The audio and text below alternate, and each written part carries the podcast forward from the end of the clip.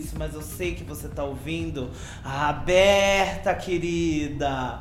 E se você ainda não sabe o que é aberta, hoje a gente resolveu se reunir em casa e estamos aqui com o co-criador Gabriel Brugnara. Muito bem-vindo! E aí, gente, tudo bom?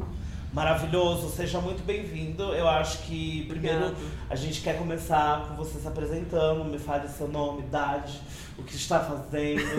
se vem sempre aqui, é louca! Sempre aqui, né, querida?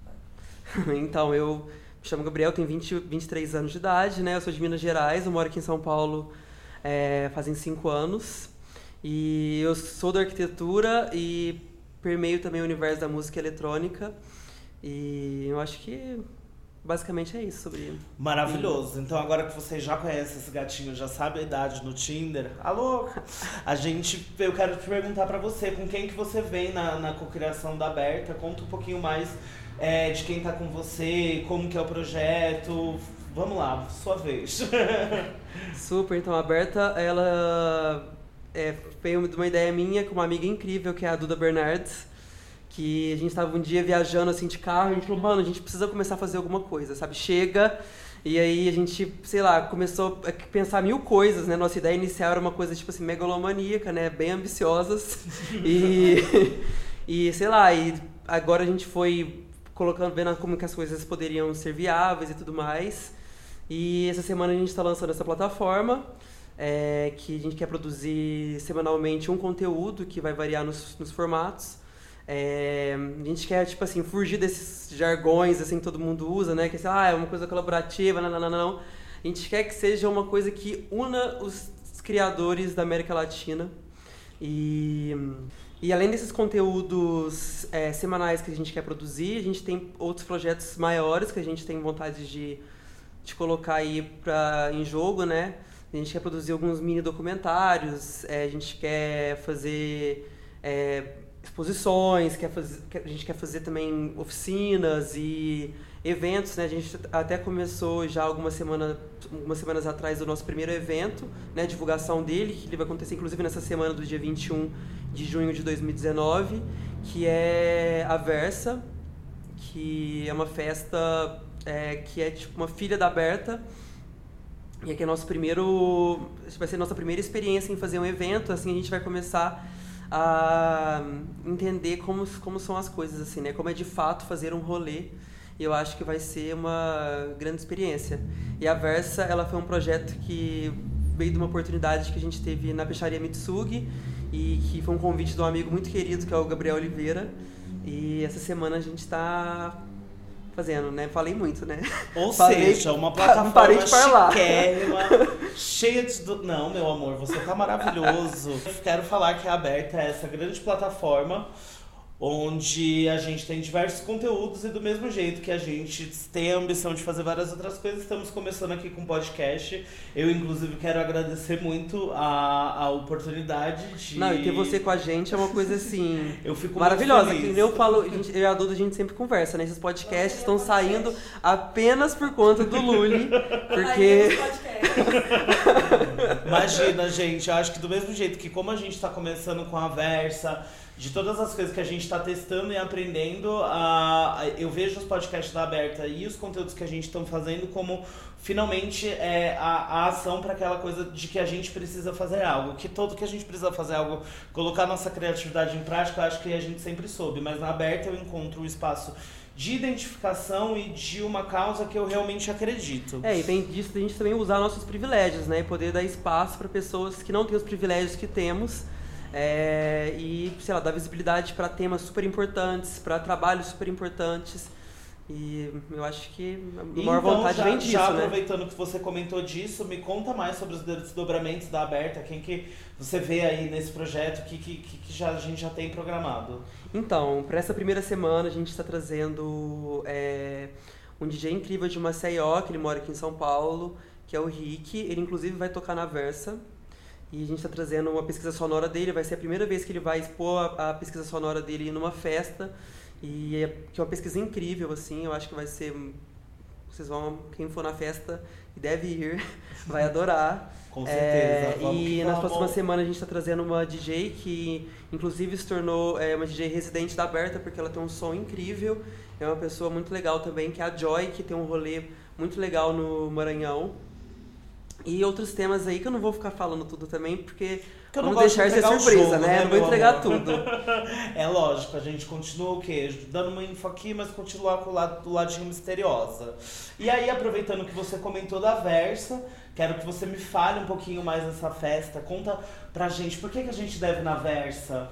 Então, é. por várias razões, né? então, a Versa é, ela é uma festa que a gente tem esse nome que é uma festa versátil, né?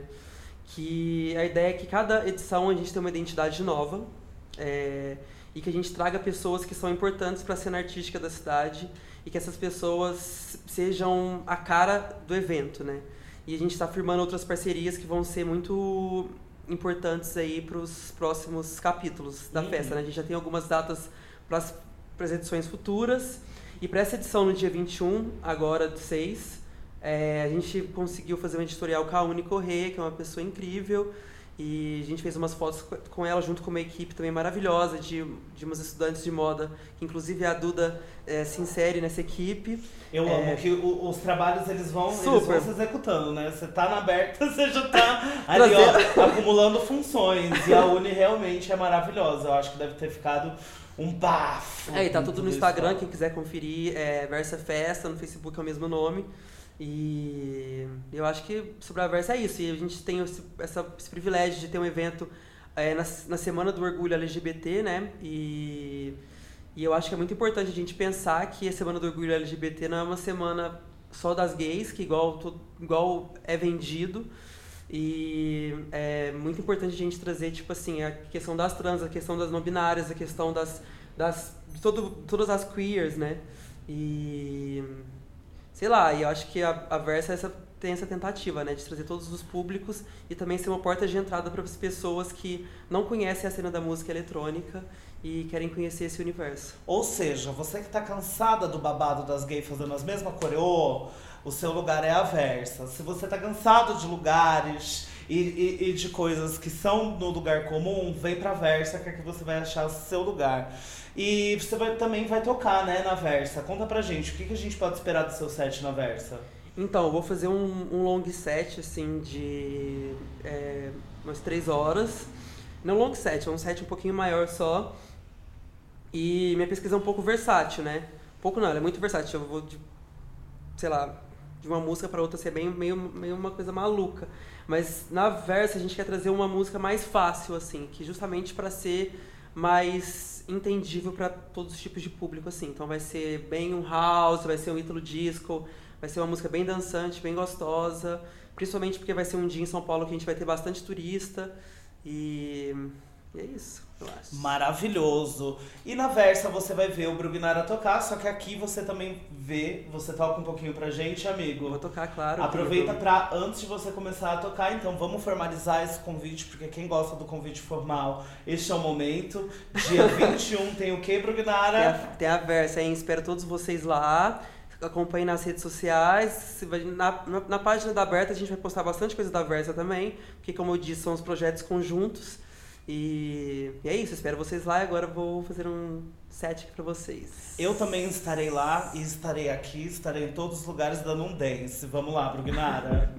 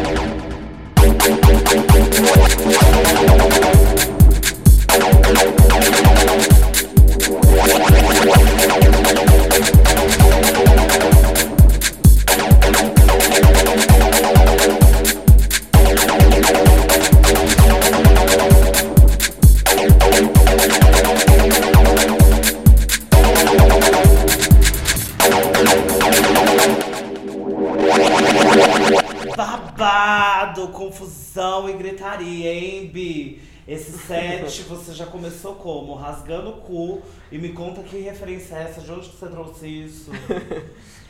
É, então, esse set meu foi um pouco diferente, assim, do que eu tenho lançado aí na internet. É um set que tem muito, tipo, uma pesquisa minha de trance anos 90, assim. É, e algumas músicas latino-americanas, como essa última, que é, produções latino-americanas, que é uma, um, do Astorga, que é um, um performer, né, e é, produtor é, chileno, que é de uma label que eu, que eu adoro muito, que é a Caseria Caçador Records.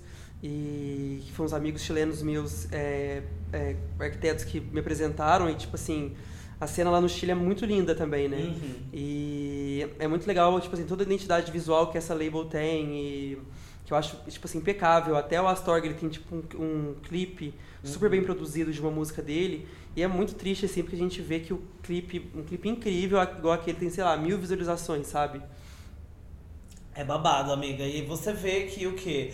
Não é só um rostinho bonito, não é só um dedinho rápido, nervoso, que faz a gente fritar. Pro Guinara traz referências e traz um enriquecimento Quem que incrível pro projeto. e é muito legal de ver isso, principalmente da necessidade que a gente tem nesse momento merda, né? De não ficar fazendo as coisas por si. A gente precisa impulsionar esses artistas latino-americanos e Com fazer certeza. com que é, a gente realmente vá pagar um ingresso, vá, vá frequentar a festa e entender o quão importante é a nossa cultura aqui. É, fazer essa produção, é, além de, já é uma coisa maravilhosa, né? Fazer isso ser uma, uma fonte de renda, fazer isso dar dinheiro, né? Porque infelizmente a gente sabe que a situação é muito complexa pro artista, pro artista latino-americano, latino-americano, que a galera passa um puta perrengue e é difícil. Maravilhoso conhecer mais dessa sua pesquisa, de tudo que você trouxe, porque realmente, amiga, é muito importante, principalmente a gente que tem uma cultura onde a gente consome muito dos artistas que vêm da Europa ou dos Estados Unidos e paga muito caro para vê-los e